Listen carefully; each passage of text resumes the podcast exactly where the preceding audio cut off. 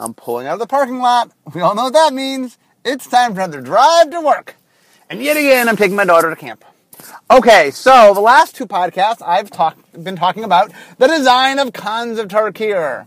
So I walked through our, how we initially started with the large, small, large. We drafted in the middle. We got a time travel story. Ended up getting clans. There were five clans. We ended up making wedge. Uh, we had to get mechanics for each one. We did.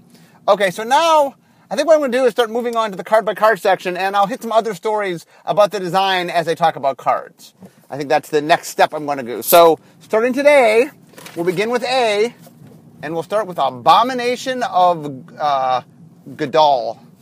G U D U L? Gudul? Anyway, three black, green, blue. So, six mana, one black, one green, one blue. Uh, for a 3 4 horror with flying and when it deals combat damage to a player, you get to draw and discard. And it has a morph of two black, green, blue.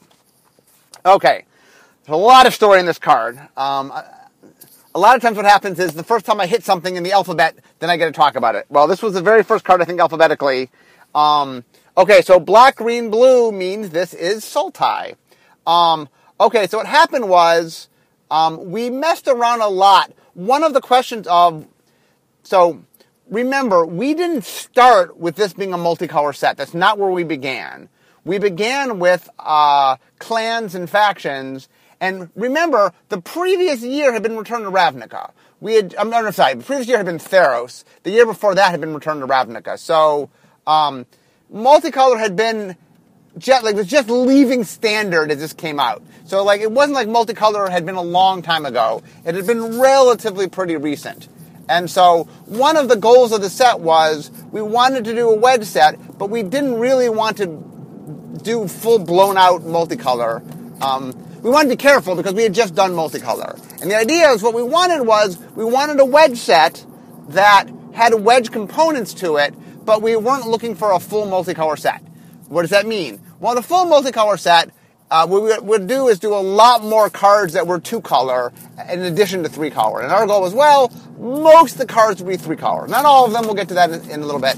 Um, but the idea was we wanted three color, but we didn't want you to, we wanted to help you a little bit in how your mana production got done.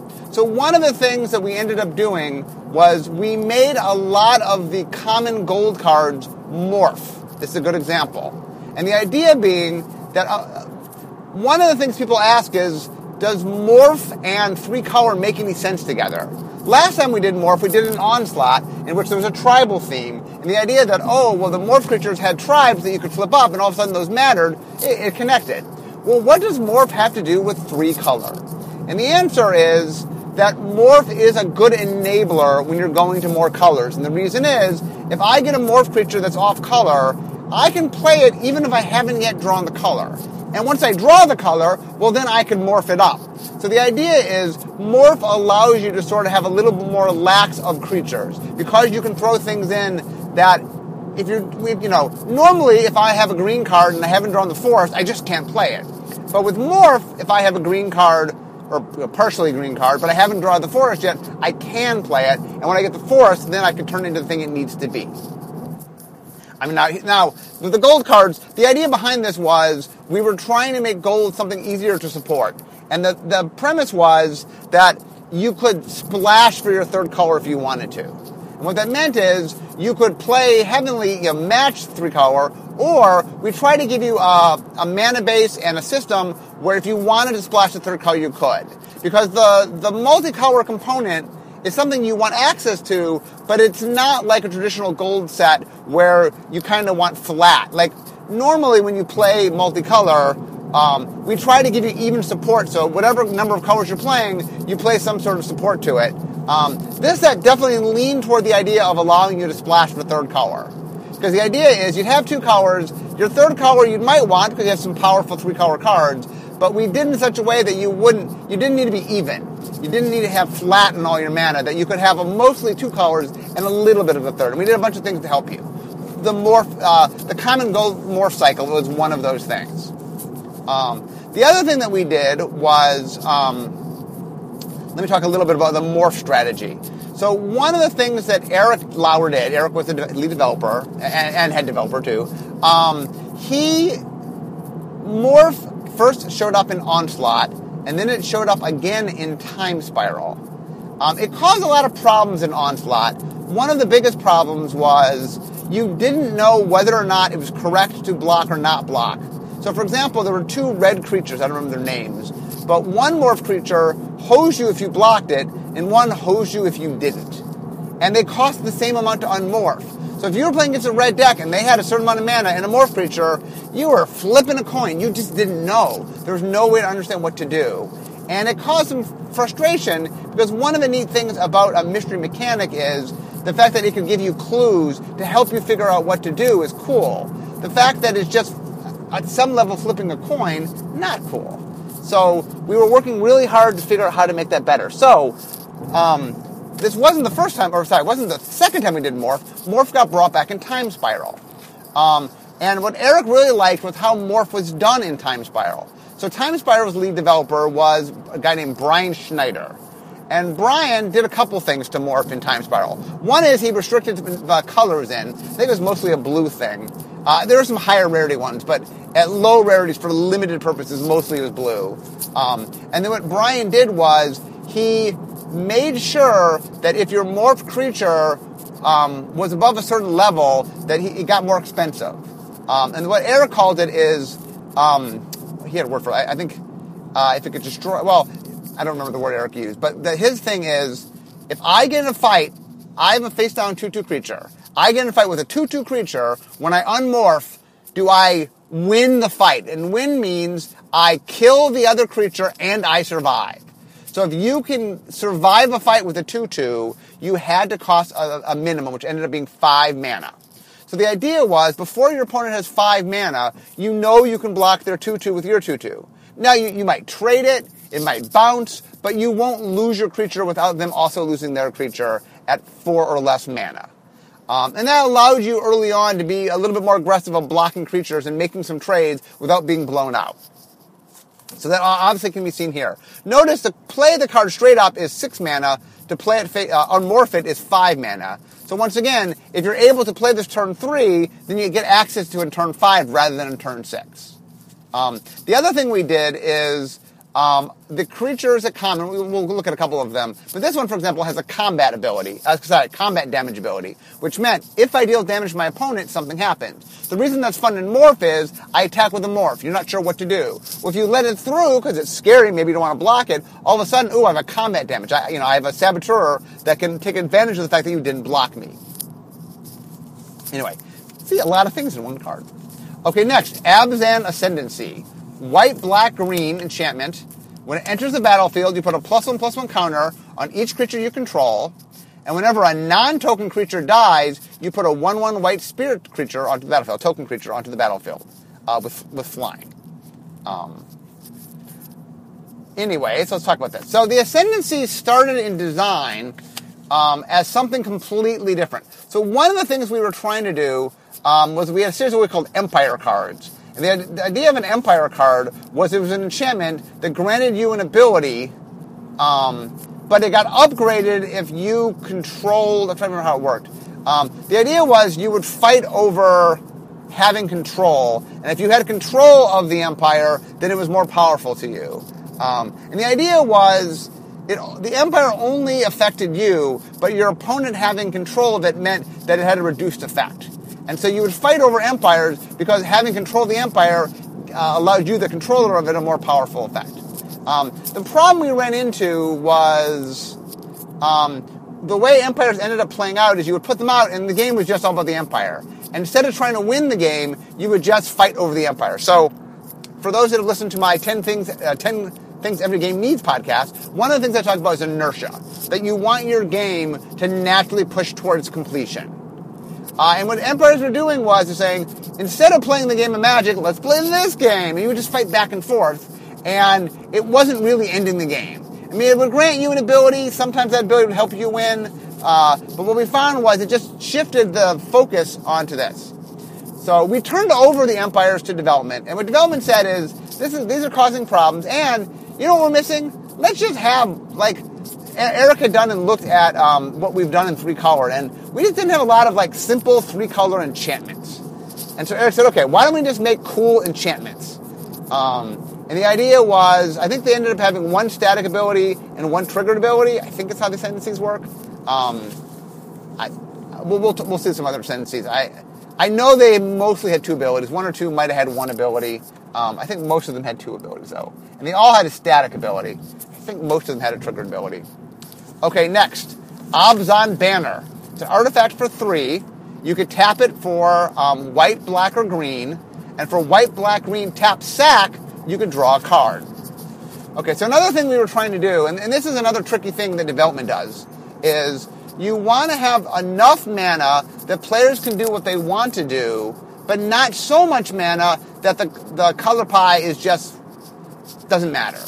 Um, we have made the mistakes in the past where we have such a rich, robust series of mana that decks will just play, you know, like there's one period in time, even, wasn't even super long ago, where like you were playing, you would play three or four different spells with double mana in their cost all in the same deck.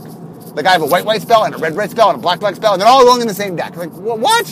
You know, um, one of the things that we it's important to us is the mana pot, the mana, the color wheel is very important, and the mana system is very important. We don't want you having access to everything. That, that is, there's a big safety valve in the game that says, hey, well, if you want to really go heavy in black, it's harder to go heavy in other colors. And so if we fix mana too easily, we cause problems where it just we blur what the color wheel means. Um, but on the flip side, if we don't give you enough mana, um, like original Alara had this problem, which was we just didn't give you enough mana fixing, and it just like in order to the one part of the game was saying play lots of colors, and one part of the game was saying don't because the mana's not there to support it. And what ended up happening is you kind of had to just stretch and hope you got lucky. And so there's a lot of mana hosing that happened, more so than normal. I mean, there's a certain amount inherent in the game, but we don't want to make it extra. We don't want to encourage you to stretch and not support your ability to do that. Like one of the things you want your game to do is you want to tell your player what to do and then give them the tools to support that style of play. A wedge set says play wedge. So we want to make sure you can do that. Erik Lauer's solution, by the way, which is very funny, is he looked at Alara, which was the last wedge, and he said, you know what? What we need to do is take the amount of mana fixing Alara did, um, and I think he said that was acceptable because we had a lot less we had a lot less gold cards than Alara did.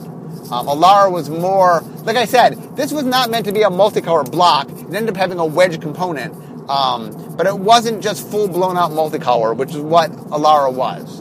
Alara had a lot more two color spells, for example. Um, and so uh, he ended up matching the mana fixing for Alara, knowing that there was just a lower, I think half half the Azthan of gold, I believe, if I remember correctly. Um, and, and, the idea was some of it was land and some was going to be an artifact. Originally, these just tapped for mana. Um, I think at two they were too powerful. At three they were too weak. And so Erik came up with the idea of putting on uh, the cantrip onto them. So the idea is, well, it helps your mana, and then later in the game, when you no longer need it, you can trade it in for another card, and it'll net you card advantage later in the game. We fiddle with those quite a bit. That's one of the things that's kind of a boring story, but I mean, it's the truth is a lot of things like that where it's like, oh, what does it cost? And does it come and play tapped? And does it have a second ability? And like, we do a lot of fiddling with that and trying around. Um, and what happens is usually development tells us what they want to play with. We'll play with it in design, give them notes, and then make changes. So a lot of the mana fixing, not all of it got solidified before it got to development, but a lot of it did. And uh, I think the banners did. I think we were playing with banners in design. Okay, Abzan Battle Priest. Three white for a 3-2 human cleric. It has Outlast white, um, and then creatures, each creature you control with a plus one counter on it gets a lifelink. Okay, so let's talk about the Outlast and the Abzan. Okay, so when we had turned over the file, you could choose not to attack, and if you, uh, I think choose not to attack or block, and if you did, then you would get a plus one plus one counter. Like if I stay out of combat for a turn, I get a counter. Erik decided that it was just cleaner just to have it tap um, I, the, the, way we did it had a little more flavor to it. If I, you know, if I instead of instead of fighting, I meditate and train or whatever I'm do, uh, doing to outlast. You know, make myself better. I can stay out of the fighting and improve myself. Um, Erik found it just made more sense. It, it just taps. So we ended up turning to a tap. The other thing that Erik was a little dismayed was the Outlast mechanic, when we had turned it over, didn't really make you play a lot of Outlast creatures. In fact, they kind of fought each other because they required mana to use their Outlast ability. It was kind of like, well, play a couple Outlast creatures, but not too many. And Erik wanted to encourage you to play them in the same deck. So Erik's idea was, at higher rarities, not a common, at uncommon and up, we make some Outlast cards that not only Outlast, but get, give you a bonus for having a plus one plus one counter. Now, in a vacuum, this creature by itself, so this creature, if you just played it by itself, could give itself um, lifelink. So um, it's a 3 2. You can activate for W. You can make it a 4 3. And then now it is lifelink, and you keep making it bigger. But once you once you've outlasted it once, you've given it lifelink. But now combined with other outlast creatures, then this can give them lifelink, and other ones can give first strike or flying, as such. Um, and it made it a little more co- sorry cohesive. So um, I talk a lot that one of the roles of development is figuring out the goal of design, the vision of design, and then helping execute on that. And a good example was we wanted the Abzan to sort of have this defensive quality and play together, but the way we had made the mechanic didn't encourage you to play multiples as much as we kind of wanted you to. And so Erik found a way to, to tweak it to make you want to do that. That's a good example of what development does well is they were staying true to what we wanted, which is what the Abzan was, but we didn't execute in the best possible way to get people to play it. And so they would tweak things to make them better. That, that's a very, that is a lot of what, what development is all about, is, is optimization of the vision. Okay, next, Abzan Charm. White, black, green, instant. You choose one. You can exile target creature with power 3 or greater. You can draw 2 and lose 2 life, draw 2 cards and lose 2 life. Or you can distribute 2 plus 1 plus 1 counters. Okay, so first thing you'll notice with the charm is there's three abilities. The first ability is a white ability. The second ability is a black ability. The third ability is a green ability. Um, so when we we first knew we were doing wedge, once we knew, once we had the meeting, with okay, we are going to do wedge. We said, okay, let's write up everything on the board that people would expect us to do. Um, and then our goal was to try to meet as, as many of those as we could. Charms was, I think, the very first thing written up. Um, three color charms are quite easy. They have three abilities. There's three colors. They each get to do one. I think what they did is the one that's centered, so it's Abzan, so white, it's white centered. They made the strongest ability in the centered color. So the white color, because this is Abzan and white is the center of Abzan, the white ability was the strongest on the charm. You know, it's creature removal. While one is card drawing and one is creature buffing, neither of those is as powerful as creature removal. So the white ability on the white charm, you know, the white center charm. Um, so what happens was the way charms work, and this is normal, is design did a pass on it, we made them, and the development did a completely separate pass. They kept some of the things we did, but um, the key to doing charms is you have to do all five at once because you have to, especially here, because you know white's going to have three abilities because white's going to show up three times in a cycle of three color cards, and you want to make sure that each time it shows up that it's doing something different, that it's not it's not doing the same effect. So you kind of have to look them up and go, oh, well, this is doing that there. Um, I think it was development that decided to make the center color stronger. So when they revamped things, they pushed it. That helped a little bit also because the, the level of what you were looking at, the center color was a little stronger, so you weren't fighting for abilities between colors quite as bit. The, the two secondary ones had to careful not to fight, um, but your stronger ability usually was on a different par than the other, what the other charms were doing, the effects we're doing. Um, so they made it a little easier to not overlap. Okay, next, Alpine Grizzly, 2G, 4-2. So one of the things that's very interesting is the vanilla creatures. Every set has vanilla creatures. Usually every color at common has one, usually.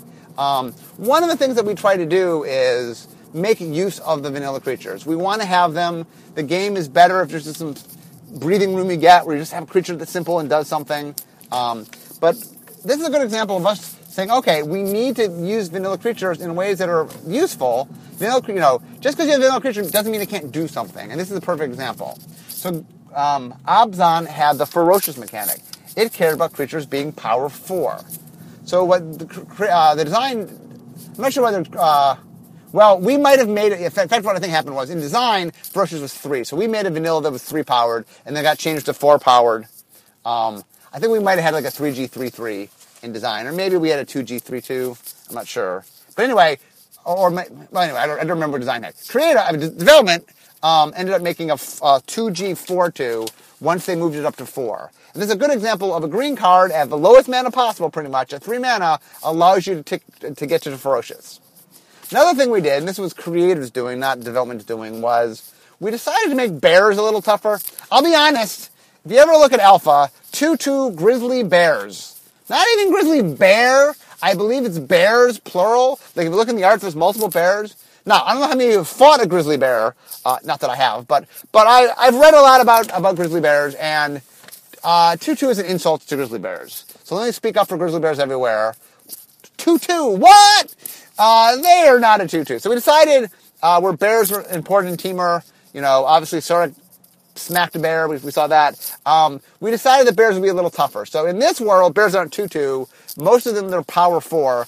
Uh, most of them, I think, are 4-4. The bear tokens were 4-4. This is only 4-2 and that we really wanted to get a, a, a, vanilla creature. So creative ended up making a bear. They figured 4 power good enough. Um, but the bears in this world are a little more powerful, as grizzly bears should be, as bears should be. Um, I, I speak up for the insult to all bears with the 2-2 bear. Um, the funny thing is the audience really because magic is very there, there's a lot of patterns in magic. Like a bear has been a tutu, it's even slang for a tutu. When we made bears that weren't tutu, even though flavor wise it makes perfect sense, the audience were like, "What are you doing? Four four bear or four two bear? That's unnatural. That's not the way bears were made. What are you doing to my bears?" And like, no, no, bears are more powerful. Anyway, uh, there, there's something said for tradition. When you uh, deviate from it, you will hear from it. Okay, next, Altar of the Brood. It's an artifact that costs one. Whenever a permanent enters the battlefield under your control, you get to mill each opponent one. Um, so one of the things we're always looking to do is that artifacts. Um, I, I, haven't done a podcast yet on artifacts as far as like one of the things we've definitely done is carved a little bit of space out for artifacts. Um, it's not that colorless has a color pie, but it's kind of like, well, what are the things artifacts more often does? Uh, and one of the things we've given artifacts is it has repeatable milling. It's one of the things artifacts does. Um, and we're always like we always are trying to come up with a, a, different way to mill. It's just something that's a little a little off the beaten track. And so um, this is a good example. This is a card that says, okay, it's a milling deck, but it needs a lot of permanence. That's not something milling decks always necessarily do. But this deck says, no, no, no, no. You're going to mill them out, and the means by which you do it is having a lot of things oh, well, that's, you know, a lot of mill strategies are a little more controlish and you don't tend to have a lot of things. Well, this is just a little different in that we really like making cards that say, hey, this is fun and it does something you've done before, but requires kind of different things, just requires you to build a different kind of deck. You know, there's a lot of Johnnies out there um, who just, or even some spikes who like, okay, can I make this work? Can I do it? How do I make this work? There's just different parameters. Um, and I talk about how restrictions breed creativity. That's the same for cards. Like one of the things we want to do is, okay, this card can win you the game. It's a milling card, but it requires a different combination of things than you normally think of with this kind of card. We love doing that sort of stuff. Um, the other thing you can tell on this card is that we're getting a little more conscious of multiplayer play. It says each opponent, not an opponent or target player which says, okay, if you can figure out how to do this, you could try to do this in a multiplayer game because it'll mill not just one person but everybody. And I know in multiplayer we're trying to be careful. Um, sometimes we go to each each opponent, it can get a little too powerful. Um, milling's a little more all in, so it's a little tougher. So it feels like um, the danger of this card in multiplayer is since you're affecting everybody, but slowly, well, everyone knows you're doing it, and if you start getting close, uh, they're all going to team up and probably do something. So it it, it, a lot. We felt there was a balance in, in, multiplayer where you could use it, but also there's some danger, and because you're affecting everybody, everybody might want to start going after you. So um, there was some balance we wanted to do there. Okay. Um, next, Anafenza the Foremost, white, black, green. Okay, uh, she's a four-four legendary human soldier. Whenever she attacks, put a plus one plus one counter on tap creature you control. If a creature card put into your opponent's graveyard from, if a creature card is put into the opponent's graveyard from anywhere, exile it. Um, so, the, the first ability was we wanted her to support her ability. She's an Abzan. Abzan has Outlast. That's what, what they do. Um, so, um, we definitely wanted to make sure that, uh, she was supporting it, but also her flavor is she's a warrior. She, she, she fights, that she goes into battle with her people. And so we didn't want her just sitting back. And so we said, okay, well, what if she had an attack trigger, but something that could reward you either for attacking, meaning the nice thing is attacking creatures tap other than vigilance creatures, attacking creatures tap, so she could boost a fellow attacking creature, or, um, in fact, she could boost herself, or she could also boost a creature that is outlasted, so she could do either thing. Um, the second ability came from Erik Lauer reading the write up about her and talked about how she whenever she defeated an opponent, she ground their bones to dust. And the idea was that she knew there were people that made use of the dead, especially the Sultai, and she didn't want that happening. So, out of flavor, it got this second ability that ended up being being quite interesting, especially against Sultai, because they, you know, with Delve and stuff, they use the graveyards in an interesting way. Um, but anyway, that was second more for flavor, but ended up having some interesting mechanical use. Ankle Shanker. Two red, white, black for a 2-2 Goblin Berserker. It has haste, and whenever you attack, a creature you control gets first strike and death touch. So it's a red, white, black creature. Uh, haste is uh, red and black. First strike is white and red, and death touch is black. So it, it mixes up the abilities. No a red creature could have haste and first strike but couldn't have death touch, and a white creature could have first strike but no haste or death touch, and a black creature could have haste and death touch but no first strike. So it mixes things up so that it's a, a different combination. Um, oh, let me answer this question by the way. Notice red, white, black. In previous incarnations, we had written the mana in different orders. Let me explain that. Erik felt very strongly that he wanted to make sure that people understood the combination of where colors were centered and the idea of the importance of the enemy combinations. And so he mixed up the mana to help remind you, A, where it was centered. This is, for example, red, white, black means, okay, red comes first, it's centered in red. Mardu's a red thing. But then it goes red, white, which are opposites, and white, black. It shows you paired in opposites rather than in some other combination to stress that when drafting, you want to go for opposites. Um, in retrospect, I think this might have been a mistake. I think consistency is real important. It drove players crazy that the way we'd ridden mana in one previous incarnation was not the same as here. Um, I'm not, I'm not sure the future of this. I, I agree that consistency is important. So we got to figure out what we're doing and make it the way we're doing it. Um, but that is why it changed. Uh, as far as Ankle Shanker, this card was very popular, maybe for its name, uh, and people like goblins. Um, but it, it was definitely a fun little, a fun little card, and it did some neat things, and it definitely made a very, this is in Mardu, so it wants to be very aggressive, you know, and we wanted to make a card that you would put in an aggressive deck. And one of the problems with a three color card is by definition, it's not going to be that cheap. It's got to have at least three colors in it. This one has five. Um, but it wanted to be something that, well, you want to, it's a good finisher in a uh, aggressive deck. That first strike and death touch work really well together. And so if you stick this in, um, you know, and remember, Ankle Shanker can always target itself, so it can give itself first striking and death touch, and it gets attacked right away. Okay, next, Archer's Parapet. So this is a wall in green, one in green for a wall, zero five wall. It's got defender. One in black, tap. Each opponent loses one life.